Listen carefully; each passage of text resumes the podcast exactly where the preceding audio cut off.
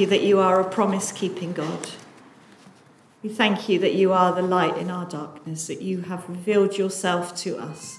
And we thank you for your word and the promise that you will speak to us through your living word. And so we hold on to that promise this morning that you would speak to our lives, that we would hear you, Lord. We pray that we would have ears to hear, hearts that are ready to respond to all that you want to say to us. We thank you that you are here in our midst today. In Jesus' name, amen.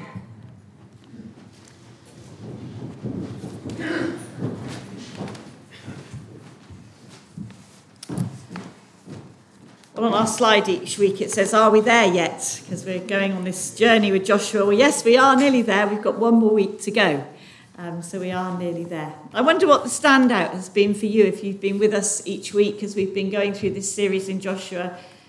What's God been saying to you? What's the standout themes that you've heard? Have you heard any repeating uh, themes as we've been going week by week through Joshua? One thing for me, and I think it's probably obvious because I think I've said it most weeks, has been the command uh, to Joshua over and over again do not be afraid, do not be discouraged. That amazing promise that God will be with him wherever he goes. Have you heard that week after week? Hasn't it been encouraging? We've seen this sort of partnership at work, haven't we? This between God and Joshua. God promises to act, but he invites Joshua to be involved in what he's doing. Joshua's called on to trust God, but God proves over and over again that he's faithful to his promises. So helpful, um, what Mandy shared with us earlier. When we first met with uh, Joshua at the beginning of the series, Moses had just died. The Israelites were on the edge of the Jordan River and they were about to cross over into the promised land. God had made this promise for the promised land to Abram back in Genesis chapter 12, verse 7, long, long, long before this is happening. And then he made the same promise to Moses and now to Joshua. And Joshua is the one that God has chosen that the, to take the people into that promised land that God had promised so long ago. And so far in the, in the book of Joshua, we've been looking at the stories of conquest, haven't we? You might feel a bit battle weary, actually, the amount of battles that we've um, looked at. Um, we've been looking at the way that they were taking the land that God had promised to them. But from chapter 13, there's a big shift. And now we come to the distribution of that land. They've been taking the land, and now they start to distribute it between the 12 tribes of Israel. This is the inheritance. This is what they've been promised. It's not all been captured yet, actually. There's still more fighting to go. But the dividing up of the land is begun. There's two tribes, um, if you know the story, that have already received the portion that they were promised on the east of the Jordan, but they have to go with the rest of the Israelites over into the Jordan to take the promised land. So this is now being divided up between the um, other tribes that haven't yet received uh, what is promised to them. So that's where we're at, and we're looking now at Joshua chapter 14. So if you have a Bible um, or your phone, do look it up so that you can follow uh, the story. And I'm going to read for us from verse 6. So, chapter 14 of Joshua and verse 6. Now, the people of Judah approached Joshua at Gilgal, and Caleb, the son of Jephunneh, the, the Kenizzite, said to him, You know what the Lord said to Moses, the man of God, at Kadesh Barnea about you and me. I was 40 years old when Moses, the servant of the Lord, sent me from Kadesh Barnea to explore the land. And I brought him back a report according to my convictions. But my fellow Israelites who went up with me made the hearts of the people melt in fear. I, however, followed the Lord my God wholeheartedly.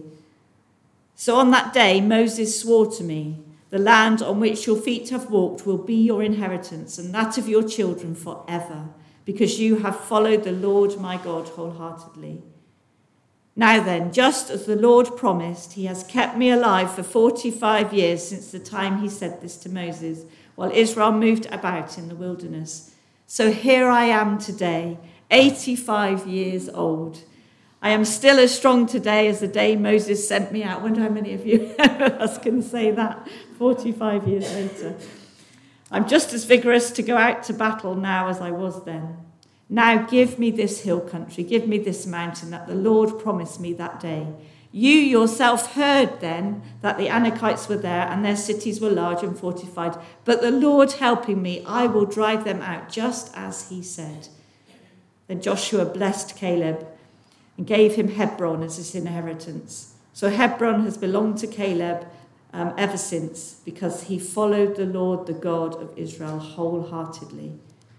And then the land had rest from war. Throughout the Bible narrative, as we read the Bible, it, it swings, doesn't it, between this big picture story and then every now and again we zoom in on an individual personal account.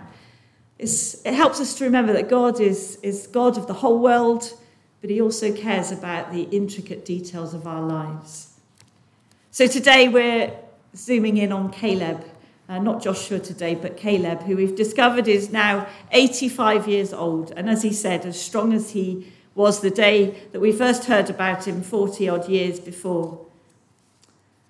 What strikes you, well, it did me, as, as you read this chapter, is what I've called Caleb's courageous confidence. Tongue twister this morning. Caleb's courageous confidence. Because when you hear that, you first read it and you hear that request that he puts out to Moses, it almost seems a bit arrogant, doesn't it? It almost a bit presumptuous, a bit pretentious doesn't seem very humble to go marching up to Moses and, and demand, as he does, what's been promised to him. But, but is it? Is it? Is he being arrogant? I don't know. Would you? Do you? Do you have the cheek to go up to God and remind him of what he's promised? But I wonder if there's a truth here that we need to grasp hold of this morning about this, um, that this courageous, confident Caleb can teach us about God and his promises. And I think the answer to that is, um, to Caleb's confidence, is in that little phrase that was repeated even three times in those few verses I, however, followed the Lord wholeheartedly. It's linked to Caleb every time he's mentioned, I think, in the Bible, which isn't that much, but every time he is mentioned, that phrase follows him. It seems to me that that courageous confidence that Caleb has to go and claim the inheritance that he was promised is down to that. He followed the Lord wholeheartedly. So this is the question that we're going to have a, a go at answering this morning is what does that mean? What does it mean for us to follow the Lord wholeheartedly? Because if we want to have, I think if we want to have some of Caleb's um, courageous confidence before God as Christians this morning, we need to find out the secret of what it means to follow Jesus wholeheartedly. So we're going to have a look at um, Caleb's life. In uh, verse 7 of the passage that we've just read, uh, Caleb reminds Joshua of a time when they went out as spies together. There was 12 of them in total. Um, they went out, each representing their tribe, and they were sent by Moses to explore this land that they had been promised. They were encouraged to go and have a look to see what Canaan held for them. Was it a beautiful land? Was it a great land? It was um, this land flowing with milk and honey. What were the towns like? What were the people like? Um, that account you can find in Numbers uh, 13. Well, when these 12 return um, back to Moses, 10 of them are absolutely full of fear. They're full of fear because of the size of the people. They're giants, and the towns are fortified. The people seem really powerful. So they, they dispel fear into, into everybody that they talk to. But Joshua and Caleb have seen exactly what these, tri- these um, spies have seen. They have exactly the same evidence before them, but they come back with a very different view. They come back confident that God will do it, God will give them the land that He has promised. But sadly, if you know the story, because of the disobedience of those um, 10 spies, disobedience of the people of Israel, they were so full of fear and lacking in faith that God punishes the people of Israel. And he declares that that generation will not get to see the promised land. And so they wait another 40 years till that generation has died. And just Joshua and Caleb receive that promise you will. You will receive the land that was promised. Numbers 14 24 says this Because my servant Caleb has a different spirit and follows me wholeheartedly, recognize that there it is again. I will bring him into the land he went to and his descendants will inherit it. I think there are two words that I'd like to focus in on that sum up what it means to follow wholeheartedly when we look at Caleb's Caleb's life, and particularly in relation to his obedience and his faith. His obedience and his faith that really come out of that story of the spies. How was he able to respond so differently to the 10 other spies when they surveyed that land and they saw and had heard God's promise? How was he able to have such a different view? Because he followed the Lord wholeheartedly. And I think that starts right back with Caleb understanding God's covenant, the covenant that God had made with Israel. And that's what Caleb is standing on. He trusts God that God will keep his covenant. He knows what we, what we heard just now from Andy that God always keeps his promise. So let's just uh, remind ourselves of what that covenant looks like. So God has chosen this people Israel for himself. In, in uh, the Old Testament, he refers to them as his treasured possession. I love that phrase. He's rescued his treasured possession from, from slavery in Egypt, and he's made them a kingdom of priests and a holy nation. And he makes a promise to them, these people that he's chosen for himself, that they will be his people and he will be their God. There will be a relationship between them, and he would dwell among them. The covenant was made between God and the Israelites through sacrifices of bulls and goats, through blood needed to be shed for the forgiveness of their sins so that they could be in God's presence. But God wanted to make a way to be in a relationship with these people, and it was through a covenant that He made with them. All these promises that He made with them.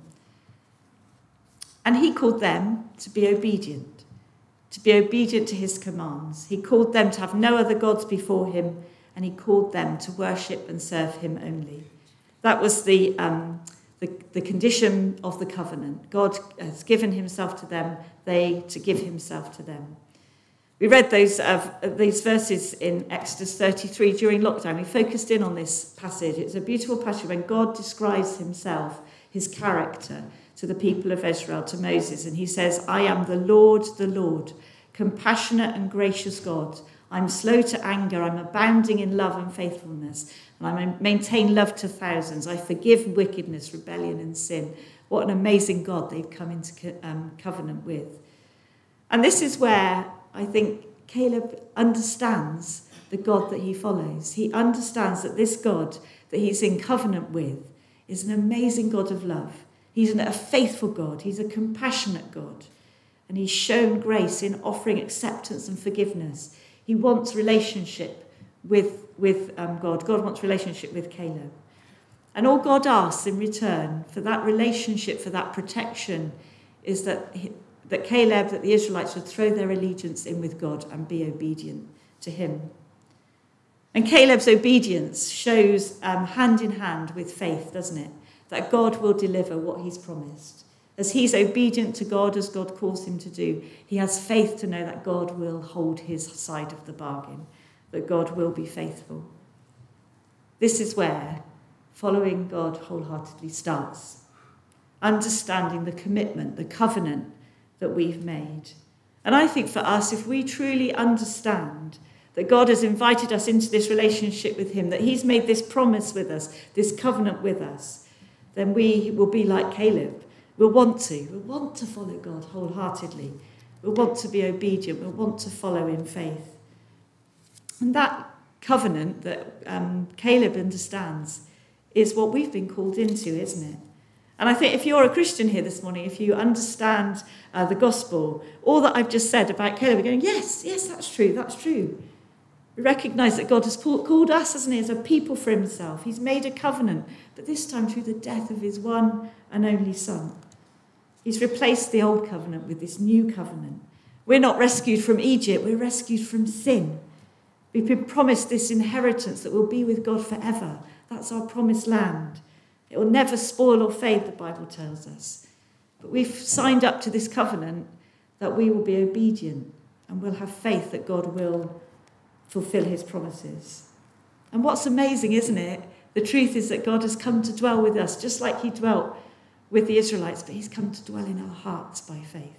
And he's, he comes to fill us and give us his power to be obedient, to be full of faith, um, with, to Him. And you know, my friends, if you're a Christian here this morning, if you're a follower of Jesus, that is what we have signed up to. That is what we've signed up to, to follow Him wholeheartedly in obedience and faith.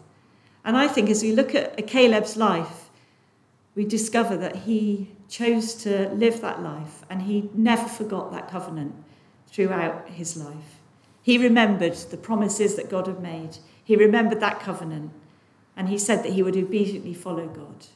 So if God asks him to do something, then he's going to do it because he follows wholeheartedly in obedient and obedience and faith. And what you discover with Caleb, it's not a half hearted faith, is it? It's not a, oh, I, when I feel like it sort of faith, the kind of, well, I've got nothing better to do, God, today, so I'll, I'll follow you. No, it's really is wholehearted. It's, it's everything. It's an I'm all in sort of faith, a totally abandoning himself to God sort of faith, challenging uh, sort of faith. But you know, when we come to Jesus, and maybe this might be the first time for you today. We come to Jesus and fall on our knees and confess to him that we need him, that we need a saviour. When we receive his forgiveness, when we receive his cleansing, when we discover that we're clothed in robes of righteousness, when we discover how much we're loved and accepted by the creator of the world, that God himself stepped in and rescued us, has saved us, has, has given his own son that we can be at peace with him when we discover that He comes and dwells in our hearts by faith, well, what other response could there be than to worship Him and to follow Him wholeheartedly with lives of faith and obedience? What else could we do? So we discover that Caleb follows God wholeheartedly and it involves obedience and it involves faith. But that sounds like that, you know, that's, that's the nitty gritty of it. But there's some amazing promises that God keeps when we follow him like that. And I think as we look at Caleb's life, we're going to discover just three ways that God meets with us when we choose to follow him, him wholeheartedly. And the first is that he enables us to combat fear. We need to go back to Numbers 13 story to think about this, but um, knowing and following God confidently helps us to combat fear.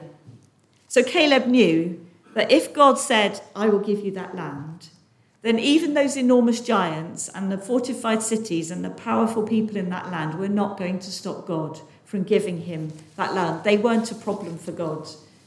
And what we saw in that story was that Caleb had a very different perspective, didn't he? His faith in the promises of God, his obedience to do whatever God asked him to do, stopped that fear in its tracks. It had nowhere to go. I think fear is probably one of the biggest enemies in life, isn't it? It's one of our biggest battles, isn't it? Fear. It steals our joy, doesn't it? It cripples us from doing anything, doing something, cripples us from action. And fear can get in and take hold of our minds, can't it? And when it does that, what it does is it convinces us that God can't do what, we, what he promises to do. When fear grips us, we start to lose sight of God. And we think, oh, he can't manage that. I better do it on my own. I don't know about you, but sometimes fear seems to have a really loud voice. is that true for you? Because the truth is that if we're not following God wholeheartedly, we start to doubt God's promises. If we're not following God wholeheartedly, we start to doubt his promises, and then we begin to lose our peace, and then fear starts to step in. Then we start to rely on our own, ourselves and our own strength. We start to look at the challenge that's ahead of us, and we start to measure it on whether we can cope, or whether we can sort it out, or whether we can deal with it. I know I've been in that place. I wonder if you have. And that's what we saw in the 10 spies, isn't it? The 10 spies lost sight of God and his promises, and so they were full of fear. Perhaps you're in that situation today where fear's just a bit too loud. The encouragement from Caleb is let's keep walking close to God. Let's keep wholeheartedly chasing after him in obedience and in faith. Let's constantly be reminding ourselves and each other of his promises to us. Remind us of his faithfulness that he will never leave us, he won't ever forsake us. And let's stand firm on that covenant that we have with God in Christ. I love uh, Jesus' words about worry. How many times do we go back to those wonderful words in worry, on worry in, cha- in Matthew chapter 6? And he talks about all those things we worry about. And he says, The pagans worry about all those things, your heavenly Father knows what you need. Jesus is saying, choose a different perspective. Choose a different perspective. Your Father knows what you need. He's promised. Trust his promise. But this comes through faith in God and his promises. It comes in through obedience in following after him. And then I think Caleb shows us what it, what it looks like if we're following God wholeheartedly to cope with adversity. And this is back in Joshua uh, chapter 14 again, verses 10 and 11. So we've met um, Caleb here, and it's 40 years later than that spying adventure that he'd been on. And in the Bible, he's not mentioned again until here. And you know, it was the result of those spies and the Israelites' disobedience that Caleb and Joshua had to wait so long for God's promises. It was because of somebody else's mistakes and failures. And I was thinking about how bitter and twisted Caleb could have been as a result of that. You know, all those years he had to wait. How angry and resentful he might have felt towards those who had, had been so full of fear and not trusted God. And yet, what we discover when we meet him 40 odd years later is what? He's still following God wholeheartedly. He hasn't let any of those things come in and trip him up. He's still keeping God's perspective. He's still holding on to God's promises. He's still thanking God for his faithfulness. All through that period of time, all through that time when the promise wasn't coming, he was still obedient, still full of faith. Now, I recognize that challenging times, coping with adversity, is not easy, is it? It's really, really tough and be challenging in, in so many ways. For coping with pain this morning, it can be so hard physical pain, emotional pain.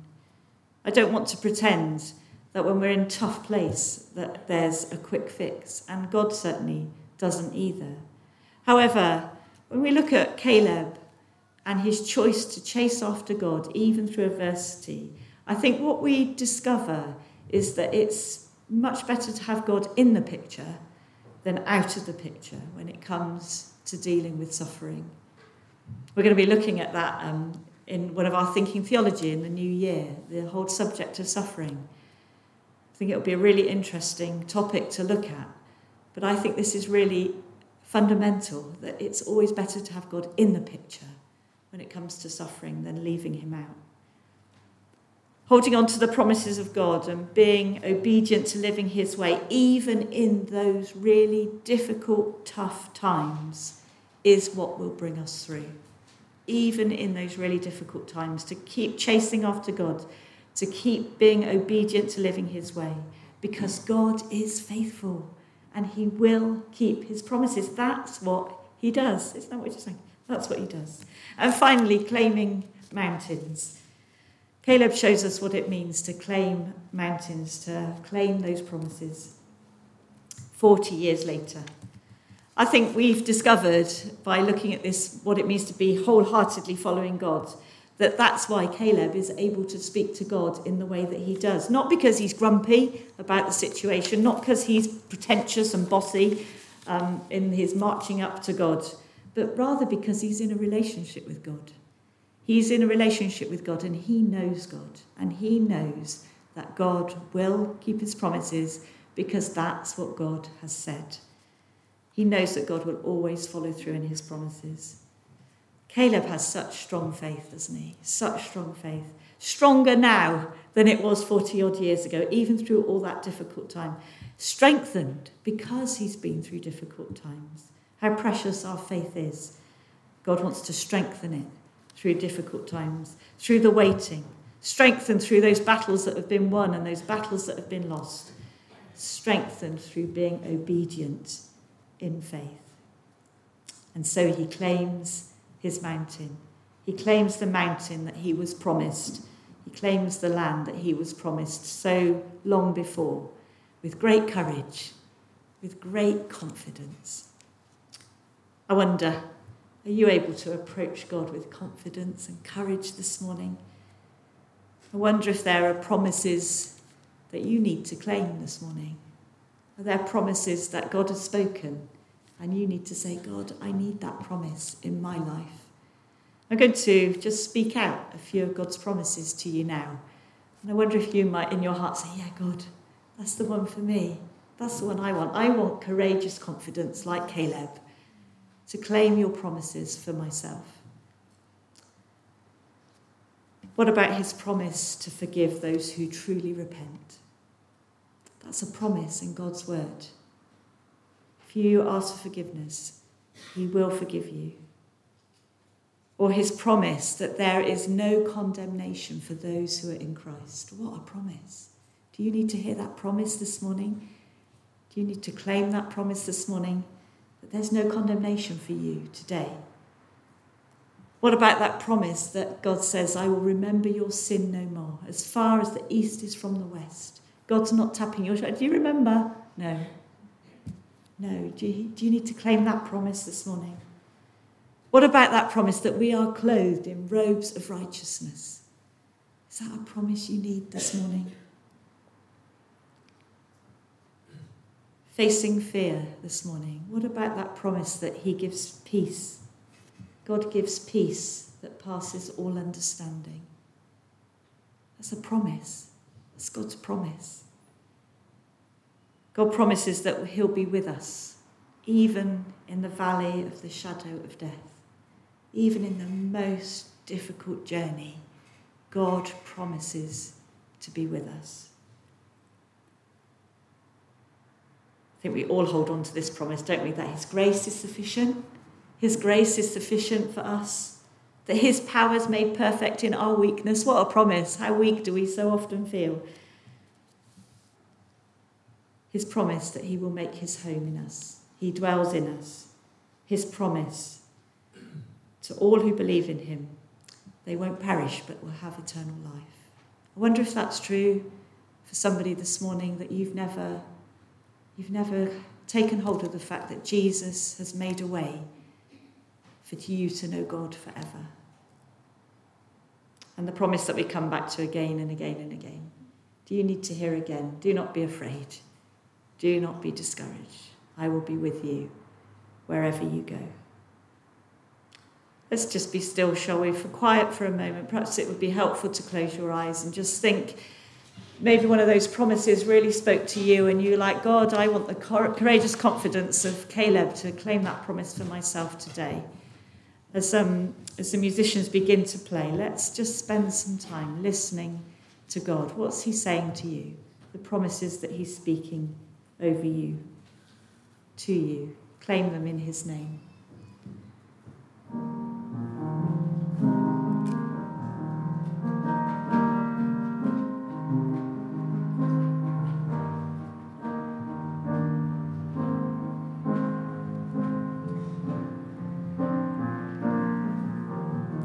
Father, we want to follow you wholeheartedly as Caleb did. And Father, this morning perhaps we're recognizing that we've drifted away from you and we haven't been following you wholeheartedly, that we have slipped. But Lord, we want to claim that promise that if we confess our sins, you're faithful and just and will forgive us our sins and cleanse us from all unrighteousness. And perhaps today we want to stand this morning and say, God, we want to follow you wholeheartedly. We want again to follow you in obedience and faith.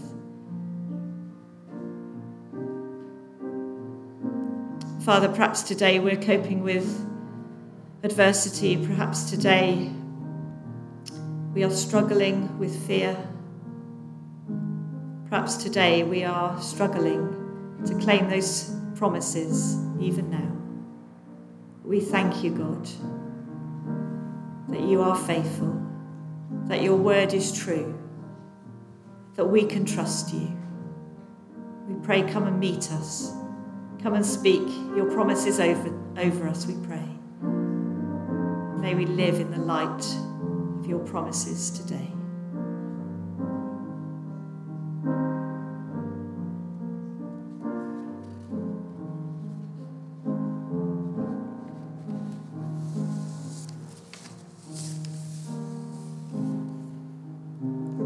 Sing a really beautiful song that is all about the promises of God. Um, it might be new to some of us, but the tune is really um, easy to, to sing.